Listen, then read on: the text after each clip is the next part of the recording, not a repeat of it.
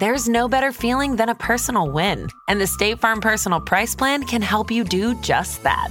Talk to a State Farm agent today to learn how you can bundle and save with the Personal Price Plan. Like a good neighbor, State Farm is there. Prices are based on rating plans that vary by state. Coverage options are selected by the customer. Availability, amount of discounts and savings, and eligibility vary by state. Hear that? It's the sound of someone whacking the ground with a rake. Specifically, they're beating around the bush, which we've done enough of in this ad too, so let's get right to it. The new Moneymaker scratch off from the Ohio Lottery doesn't beat around the bush. Money Maker. Play the game and you could win money up to $2 million. With more than 88 million in prizes ranging from 50 to $500, Moneymaker cuts right to the cash. Lottery players are subject to Ohio laws and commission regulations. Play responsibly. Due to the graphic nature of this murder case, listener discretion is advised. This episode includes traumatizations and discussions of murder and assault that some people may find offensive. We advise extreme caution for children under 13.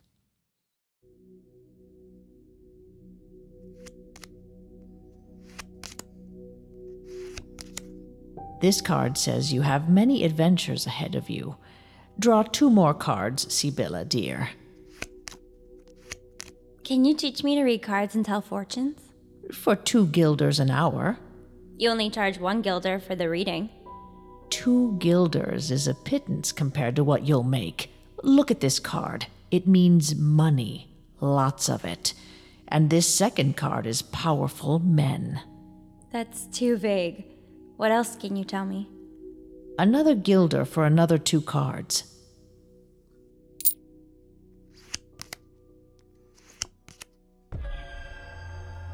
Oh, oh no. What? You will be remembered after you pass on from this world. That's good then. Do you know what I'll be famous for? Well, No, no, no, I don't. I think you should leave now. What about my lessons? You were going to teach me. Another time, Sibylla. Right now, I. I'm done with your cards for today. Fine. I'll learn how to read fortunes from Madame Francisca. I'm sure she would be more than happy to take my two guilders an hour. Ah, only because she's a fraud and wouldn't see what I saw coming for you.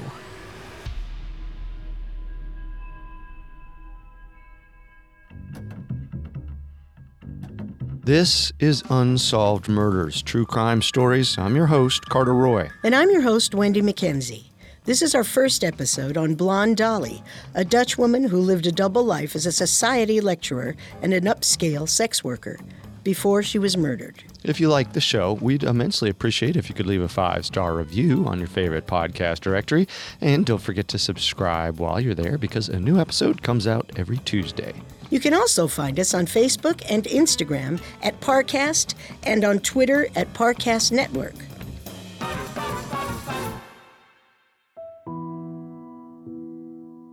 The short life and the 1959 murder of Sibylla Alida Johanna Niemans, known as the Blonde Dolly, has fascinated the Dutch public and press for over six decades. Sibylla not only survived the Great Depression and World War II during the course of her 32 years, she reinvented herself multiple times in the process. She gained access to the highest echelons of society and, perhaps, to the ebb and flow of diplomatic relations during the Cold War. Her death became a public obsession. Sibylla was a seamstress, fortune teller, sex worker, model, philanthropist, poetry lover, and property owner. She's been the subject of books, articles, a film, and even a cabaret act. There are endless speculations and theories about how she lived and how she died, but they all begin in the same place her home country of the Netherlands. The Netherlands is famous as the land of windmills, tulips, and cheese, with a coastline of beautiful beaches. The capital city of Amsterdam is one of the most beautiful and picturesque cities in Europe. It was in Amsterdam on September 27, 1927, that Sibylla Alida Johanna Niemans, nicknamed Suze, was born to the shoemaker Hendrik and his wife Johanna. Sibylla grew up in a world of turmoil. Three years after Sibylla's birth, Holland was gripped by the worldwide Great Depression in 1930. Soon after, Sibylla's mother Johanna developed cancer and was admitted to a hospital. Unable to care for Sibylla or her little brother, her father Hendrik was forced to send his kids 40 miles away to a children's home named Grootkekten in the town of Zandvoort.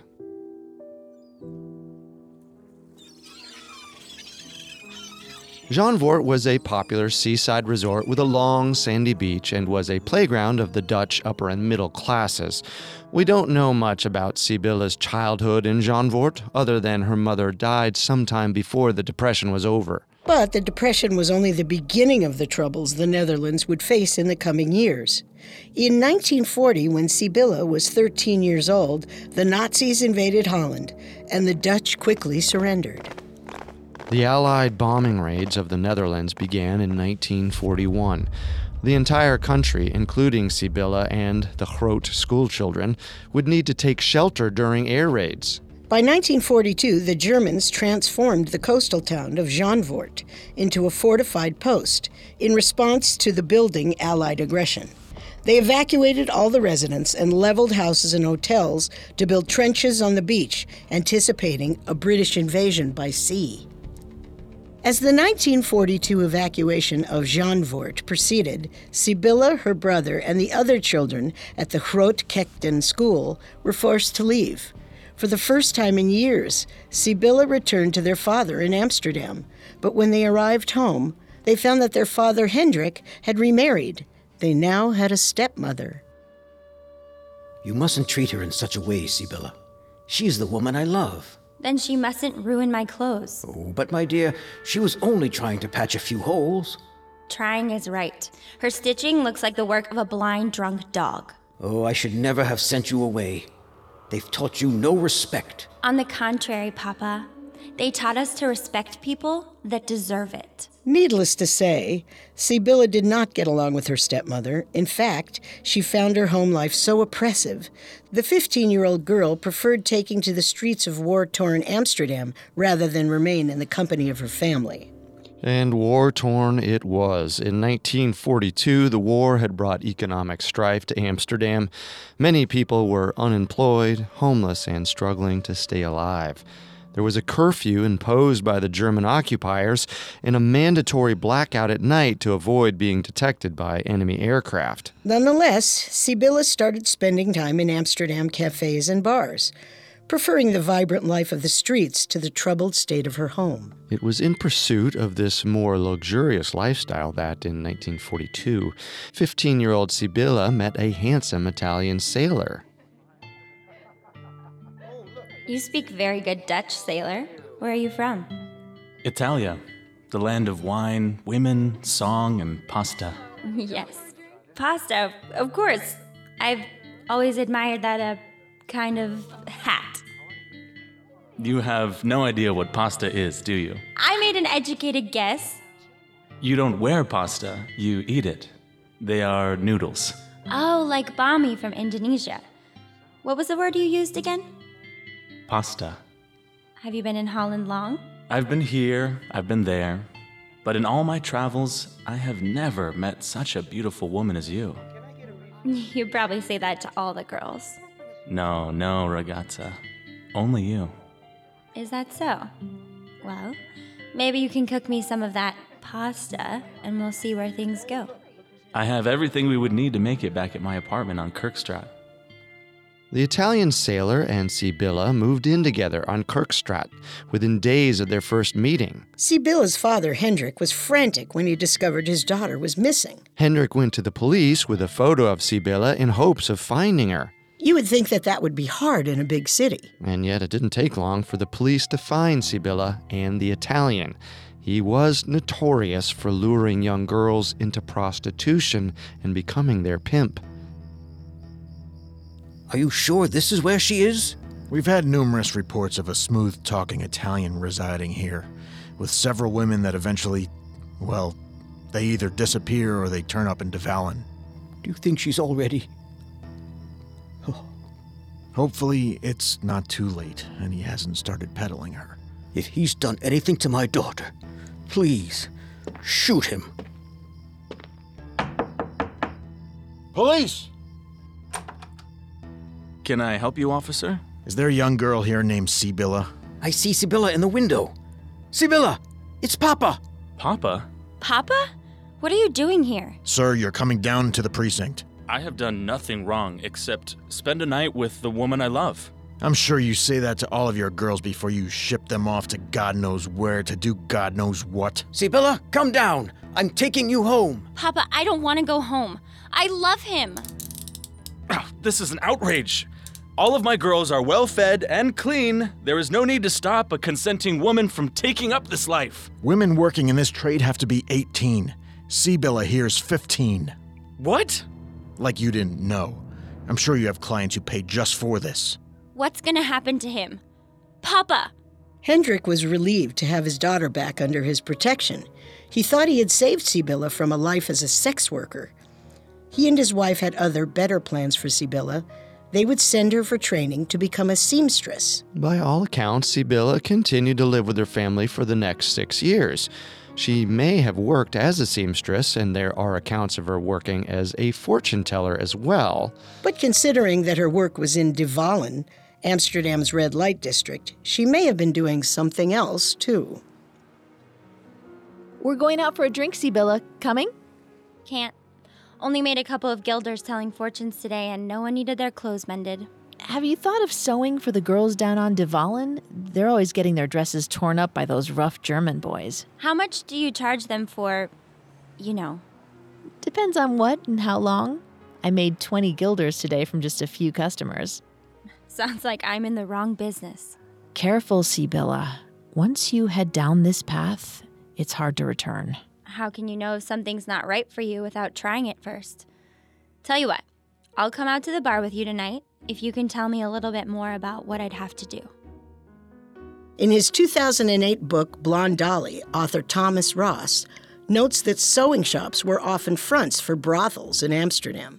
So even if Sibylla was working in a sewing shop as a seamstress, she would have come into contact with plenty of sex workers. Hmm. So the environment her father tried to save her from became her new workplace. Well, that's what it looks like. Amsterdam was crawling with homesick, moneyed German soldiers in 1942. They were hungry for distraction. So, most likely at 15, Sibylla began a new career as a sex worker. Author Thomas Ross goes so far as to speculate that Sibylla was entertaining high level German officers, which would help explain how she was able to save so much money over the next few years. If Thomas Ross's theory is correct, Sibylla would have come into contact with not only German officers, but also Dutch collaborators, and may have been privy to confidential discussions. As she entered the world of Amsterdam's red light district, the war continued to rage on. Through the early 1940s, Holland suffered from intense periods of starvation due to blockades preventing food and supplies from entering the country. In Amsterdam, Allied aerial assaults continuously bombarded the city and became a reality all the city's citizens had to deal with. I swear they plan these raids to happen just as our nights are getting started. I hope those are British or American planes. They say they're very close to victory. Does it matter if we're too broke to celebrate the end of the war? Let's hurry. That sounded close. Perhaps in the shelter there will be a man who's afraid and desperate for company. Oh my, Sibylla, you are insatiable. Luckily, Sibylla survived these attacks. She would make it out of the war alive, unlike so many of her countrymen. But amidst the celebratory atmosphere after the German surrender in 1945, 17 year old Sibylla couldn't have known that her life was already more than halfway over. Our story will continue in a moment after a brief message. And now, back to the story. Sibylla Niemans was 17 on May 7, 1945, when the Germans surrendered. There were celebrations throughout Holland and throughout the world. Well, she must have been relieved. What a joyous time for the Dutch people. Some of the first liberators to march into Holland were the Cape Breton Highlanders from Canada, who were famous for their pipe music. They dazzled the Dutch, who flooded the streets shouting and laughing. It was the end of five years of occupation, and there was much to celebrate. The day after liberation, crowds gathered in the Dam Square in Amsterdam. They danced and sang gleefully together. But suddenly, the crowd heard shots coming from a window above the square. People panicked and ran in all directions. The shots were fired from the Industriële De Groot Club, located in a beautiful 19th century building. After surrender, the Nazis were drowning their sorrows with alcohol when they started drunkenly firing. You're going to miss us when we're gone. Not if you keep shooting like that, I won't. Besides, you should be happy. You're going home to your family. Happy? Our country is in worse shape than yours. But you've been such a comfort. I wish you luck with your business. I doubt it'll be as booming as it was during wartime, but luck nonetheless. Thank you. That's kind. After the Germans left, many of the Dutch women who had voluntarily slept with German soldiers had their heads shaved and were paraded through the streets. There were reports that sex workers were punished in France for serving the Germans, but not so in Holland. The only women targeted had been the ones who didn't demand payment. Sibylla was lucky to have escaped retribution. The Netherlands, like all of Europe, faced a lengthy process of post war healing and rebuilding. Their infrastructure was decimated. There was no public transport, no food or goods available. Sibylla went back to De Wallen and resumed business as the country recovered. There were new groups of soldiers to serve. The Canadian troops had supplies, and although it was against the rules, they started to barter them with the Dutch, especially the Dutch women. After a long and hard war, the Dutch girls were excited to fraternize with the handsome Canadians. After liberation in 1945, thousands of Canadian men roamed Holland, and it resulted in many Dutch Canadian relationships and marriages. There was also a rise in sexually transmitted infections among the troops and the women that slept with them, which certainly included the sex workers of Amsterdam. So the Germans' warning to Sibylla that there would be no business after the war turned out not to be true. Sibylla was now 18 and probably already contemplating her future in post war Holland. During the next few years, she continued saving money. By 1948, 21 year old Sibylla was intrigued by the idea of moving to The Hague. But The Hague was in bad shape. It had been bombed badly in the early part of the war by the Germans in the Battle for The Hague. Then, towards the end of the war, the British Royal Air Force mistakenly bombed The Hague's beautiful historic district instead of a German artillery installation. Still, The Hague continued to gain world prominence after the war. The United Nations established the International Court of Justice in The Hague. They also played host to the European Congress meetings that held talks on European unity and collaboration. The Congress was a prelude to the European Union. With the presence of both the local government and foreign diplomats in the city's post war expansion, The Hague seemed like a good bet for Sibylla's next adventure, so she left Amsterdam and made her way south. Are you Marie? Who wants to know? I'm Sibylla, a friend of Lisa's from Amsterdam. Oh, yes, she said you were moving to The Hague. How is Lisa these days? She's doing very well for herself. I tried to convince her to come with me, but she's happy with her business back in Amsterdam. I've been trying to talk sense into her for years, but do come in. You're interested in renting a room? I am. This seems like a quiet neighborhood. Do the cops bother you girls? We keep the cops happy and they leave us alone. Sounds nice. Is this the room? Yes. Sorry, but there's no window to the street. Uh, I don't need a window. Well, la di da. You hear that, ladies? Our new arrival, Sibylla, doesn't need a window, has some kind of strategy. This is a town of government officials and foreign diplomats. You girls should add a little more class to your act. To each their own. What should we call you? I went by Molly back in Amsterdam. We've got a Molly already. Don't want anyone to get confused. What'd she look like? Pale, pretty, blonde. Well, my hair's dark, so I'll just go by Dark Molly. Shouldn't confuse anyone. Sibylla set up shop in a rented room on 21 Dublestraat, then moved to 71 Scheldestraat. Dark Molly was now working alongside other girls in the Hague's red light district. Shortly after, she dyed her hair and renamed herself Blonde Dolly. Blonde Dolly began to attract a higher end clientele, as she was not a typical city sex worker. She dressed in a suit and remained indoors rather than advertising herself at the window while wearing skimpy outfits. Her strategy paid off. Within two years, she had saved enough money to buy a house. In 1950, Sibylla moved to her own home, a two story cottage on 498 Nieuwegein. Blonde Dolly was a sex worker with class. She was now 23 and had acquired both a taste for finer things and a determination to advance socially as well as financially. She found the opportunity when she met Bodo Vandenberg. Bodo was the principal violinist for the Residence Orchestra, also known as the Hague Philharmonic. This orchestra had a unique history. Founded in 1904, it was made famous when the German composer Richard Strauss conducted his own works. We don't know how Bodo and Sibylla met, but it's likely that either he had been a client or they had been introduced by mutual friends.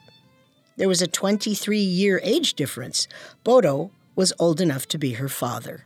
Sibylla, now 22, married the 45 year old Bodo in March 1950. Once again, Blonde Dolly reinvented herself as Sibylla Vandenberg. Sibylla's new social circle was very different from the people she associated with in her previous life. Her marriage launched her into a new circle of wealthy patrons, industrialists, politicians, fashion designers, and artists. Bodo acted as a mentor to her and schooled her in music and the arts, though it's not clear whether he knew about her previous profession. I think you'll enjoy tonight's concert. We're doing the three B's The three B's? Bach, Beethoven, and Brahms, darling. They are the cornerstones of classical music. Must I get acquainted with them all at once? I was able to truly enjoy our dive into Mozart's work because we were able to focus on him alone. Though I suppose it would be nice to have you explain the nuances of all three together, if they're always grouped this way. Perhaps I shouldn't confuse you with the other B, Berlioz. He was the third before they kicked him out in favor of Brahms. They couldn't make room for a fourth B? I've seen concerts called the Three Bs plus one. By the way, I saw you chatting with a uniformed man at last Sunday's concert. He looked cross. I hope there's no trouble. Oh, him. He was telling me about his health concerns. You know how everyone feels they can open up to me about their troubles. Don't worry, dear. It was nothing. The author Thomas Ross speculates that during Bodo's concerts, Sibylla may have identified former high profile clients and started blackmailing them. That would account for her continuing to accumulate money and purchase more property. Reports indicate she ceased being a sex worker during her marriage and devoted herself to philanthropic activities. Besides the local concerts of the Hague Philharmonic, the orchestra traveled throughout Europe, of course, Mrs. Sibylla Vandenberg was along for the ride. She hobnobbed with concert goers, became acquainted with Parisian fashion, spent time among the literary circles in London, and acquired a taste for poetry. She became a fan of the 19th century Flemish poet and priest Guido Gezelle and the Dutch poet Petrus Augustus de Génestet.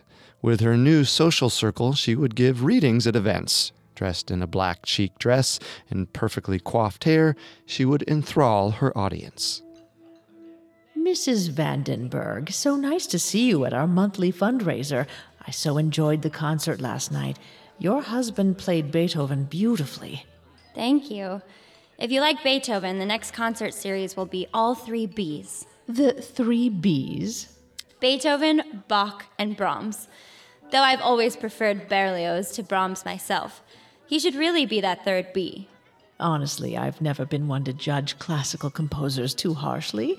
They know how to make music better than I ever will. Poetry, however, is more my speed.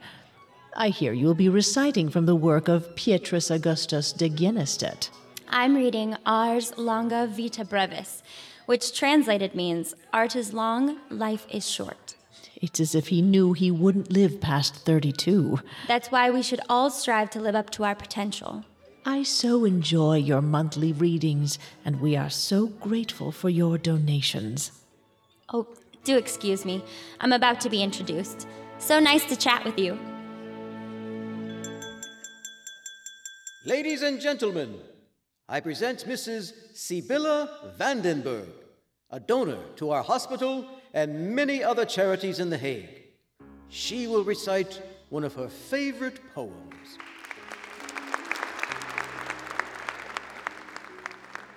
Sibylla became quite popular and was known for her lectures to wealthy patrons and friends, though the majority of her audience wouldn't have known that they were listening to a former sex worker. Her husband Bodo encouraged her, though he doesn't seem to have actually liked her very much. It is reported that he described her, quote, she was not beautiful nor ugly, but had tired charm, end quote. It's not a surprise, then, that within a year of their marriage, Bodo and Sibylla separated.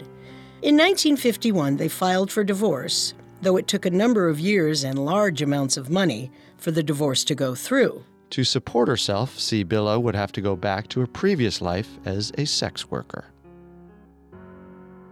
We'll return to our story in just a moment. And now, let's continue our story. In 1951, 24 year old Sibylla Vandenberg separated from her husband Bodo. Following the separation, she became an escort to parliament members, senior military officers, and politicians. A journalist once caught Professor Peter Oud coming out of Sibylla's house. He was the chairman of the Dutch parliament, head of a major political party, VVD, and former Rotterdam mayor. Captain, so nice to see you.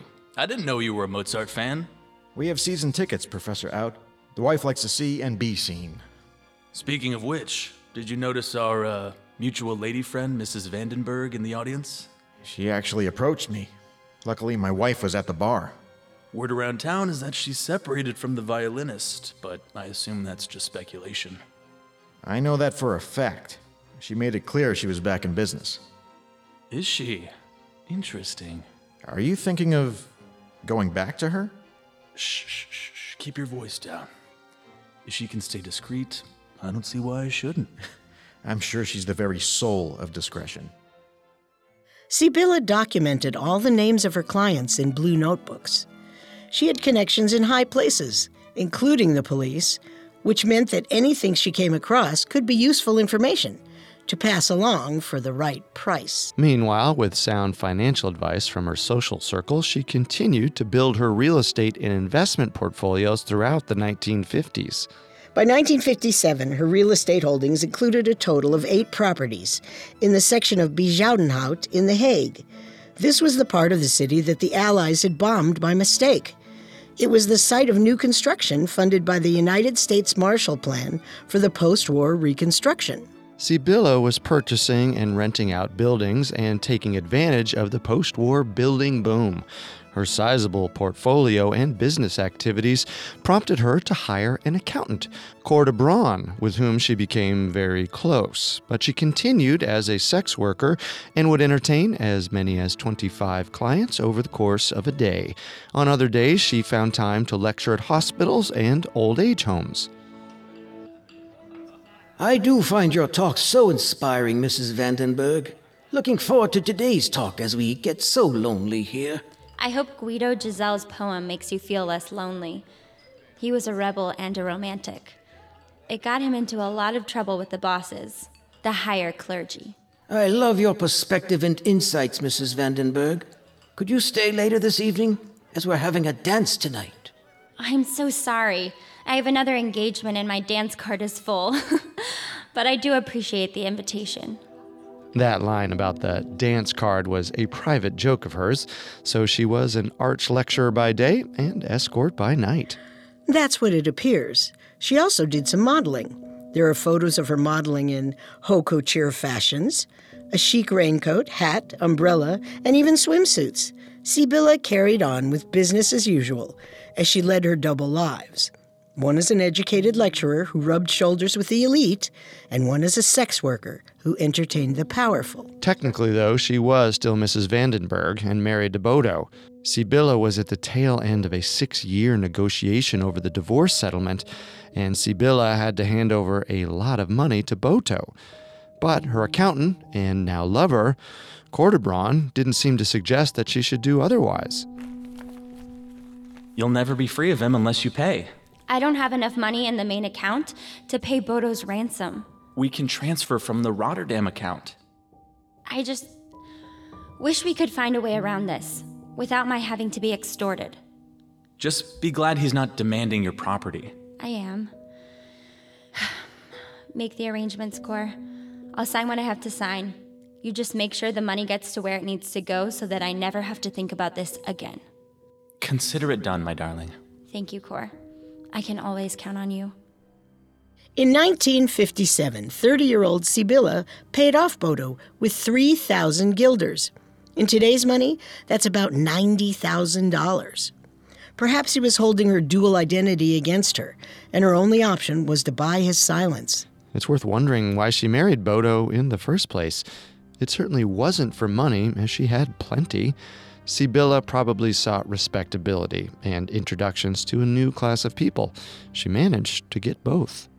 Around the same time as her divorce in 1957, she became concerned with a new report from Germany. A 24 year old sex worker named Rosemary Nitribitt was found in her luxury Frankfurt apartment, strangled, with a head wound. Rosemary was wealthy and procured her customers while driving around in a Mercedes Roadster. But the authorities took their time finding a suspect and lost much of the evidence during the investigation. There were also rumors that Rosemary's high profile clients were blocking the case for fear of exposure. There's no doubt the murder would have stuck with Sibylla. She too was a wealthy sex worker who procured high profile clients. Perhaps the similarities worried her. Then, about a year later, in December 1958, another sex worker, Marika Van Ness, was murdered right in Sibylla's neighborhood. That's when Sibylla took action. First, she got a guard dog, a large black herding dog that she named Nicky. But she knew that a dog couldn't protect her from everything, so next, she hired a bodyguard. Gerard van Vergde, 28, was a big and menacing looking man. He seemed right for the job, despite having a criminal record. Sibylla hired him for 50 Dutch guilders, or about $225 in today's rates, per day. If she could get protection against intruders or violence against her, it would be a bargain. But what she didn't bargain for was that Gerard developed a crush on her. At first, she may not have been aware of his deep feelings for her, but in time, his desire for her escalated and he developed fantasies about her and about their relationship. He even shared them with his friends and his family. Good evening, Mother. I brought wine. Gerard, this is expensive. Are we celebrating something? I'm engaged. Congratulations. To Sibylla, the woman that you work for? Yes, Mother. I'm so happy. I'll bring her here to meet you soon, I promise. Well, tell me how it happened. We were at a cafe, and I asked her if she would want to get married again. She was divorced last year, and she said yes. Did you ask if she'd want to get married again to you? Why would I do that? She already said yes.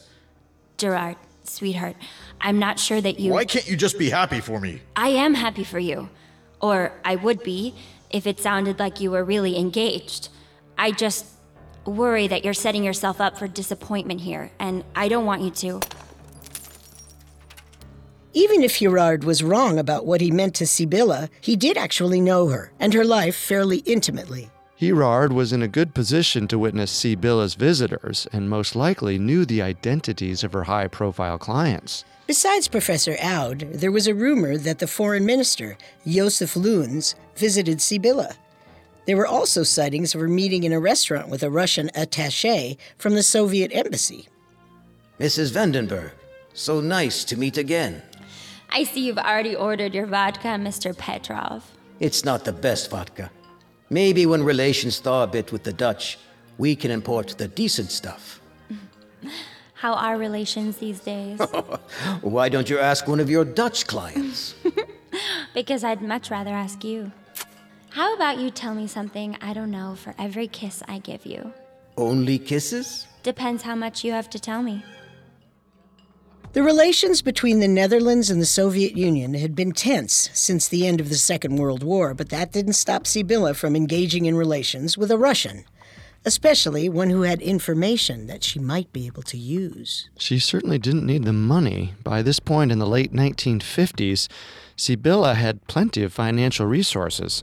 She had accounts in banks in Amsterdam, Rotterdam, Hamburg, and Antwerp. She owned eight properties in The Hague that were all rented out. She had investments in jewelry, gold coins, and fur coats. But in the back of her mind, she couldn't forget about Rosemary Nitribitt and Marika Van S. Her wealth and her profession both made her a target, and having Gerard around was a source of comfort. Usually. Gerard, could you hand me my coat? I need to go to the bank. Mrs. Sibylla, Sibylla, I. Gerard, please don't. Just give me my coat. Here. Thank you. Please don't look at me like that. I see your men coming and going. No one loves you like I do. They aren't supposed to love me. My point. Gerard, listen to me carefully. I do not reciprocate your feelings. But I've already told my parents we're engaged. Gerard, I appreciate your loyalty, but maybe this is where we part ways. No. No, don't say that, please. Then I need your word that you'll stop trying to date me. I'm not your girlfriend. I'm not your fiance. I'm your boss. If I can keep my job, I promise. Well, that must have been awkward, having your bodyguard in love with you. Well, maybe she liked it in a way. She knew he would go that extra mile if anyone tried to harm her. Mm, On the other hand, he could be a threat to her clients if he thought they were competition or they wanted to hurt her. Perhaps Gerard knew about Sibylla's affair with her accountant Cor, for example. He would have known that the two of them would often go on trips out of town to check up on her investments and accounts. Sibylla's next trip with Cor was planned for Monday, November 2nd, 1959. They were supposed to go to Antwerp in Belgium, about an hour and a half drive from The Hague. Gerard offered to stay overnight on Friday, October 30th, just three days before the planned trip to Antwerp. He slept on the first floor in the living area. The dog Nicky was upstairs in the master bedroom. That night, Sibylla left money on the nightstand as well as one of her blue notebooks tied shut with a ribbon. She put on a sleeveless white nightgown and slipped into bed beneath her satin duvet. Gerard's accounts of the next few days have changed a number of times, so we're not quite sure what happened when, if it happened at all. The next morning, Saturday, October 31st, it's possible that Gerard left the house, though we can't say for certain. If he did, he may have returned either later that day or on Sunday, November 1st. He did report he went upstairs at some point and saw that Sibylla's bedroom door was closed. He may have heard Nicky, the dog, barking or scratching behind another door, and he may have called out to Sibylla. Mrs. Sibylla, are you okay? Can I get you anything? There was no answer. Gerard remembers opening the door and seeing her in bed. It's unclear if he knew she was dead, as he changed his story several times. In any case, he left the house but did not call the police. Meanwhile, a neighbor noticed that the blinds in Sibylla's house were drawn throughout the entire weekend and thought it was odd. Then, the dog Nicky began barking, and that's when the neighbors thought there was something amiss. On Monday, November 2nd, they called the police. The police arrived at the front door, which had no sign of forced entry. They could hear Nicky barking from the second floor. They banged on the door and announced themselves. When there was no answer, they broke a window to enter the house. One of the officers found Nicky locked in a room and let him out. They called out again, but there was no answer. They checked the first floor and they didn't see anything, and then they climbed the stairs to the second floor. When the police entered the bedroom, they saw the money she had left on the nightstand was still there. They found Sibylla, the blonde dolly, in her sleeveless white nightgown with her head on the pillow, still under the satin duvet, strangled to death.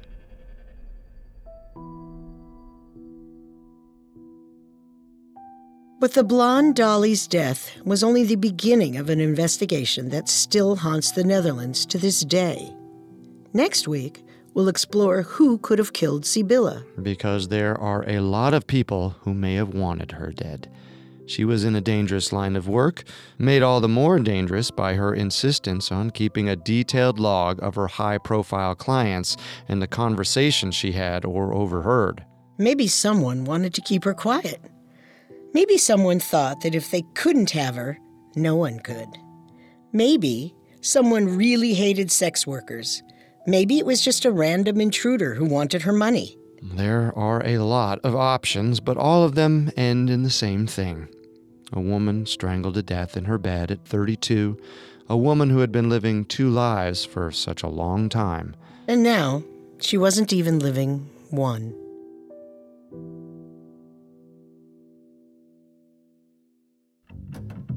Don't forget to subscribe to Unsolved Murders on Apple Podcast, TuneIn, Google Play, Stitcher, Spotify, or any other podcast directory. If you like what you hear, please leave a five star review or tell us what you think on social media. We are on Facebook and Instagram as at Parcast and Twitter at Parcast Network. It seems simple, but it really helps our show. A new episode comes out every Tuesday. Thank you so much for listening. We'll see you next time. If we live till next time. Unsolved Murders True Crime Stories was created by Max Cutler and developed by Ron Cutler. It is a production of Cutler Media and is part of the Parcast Network.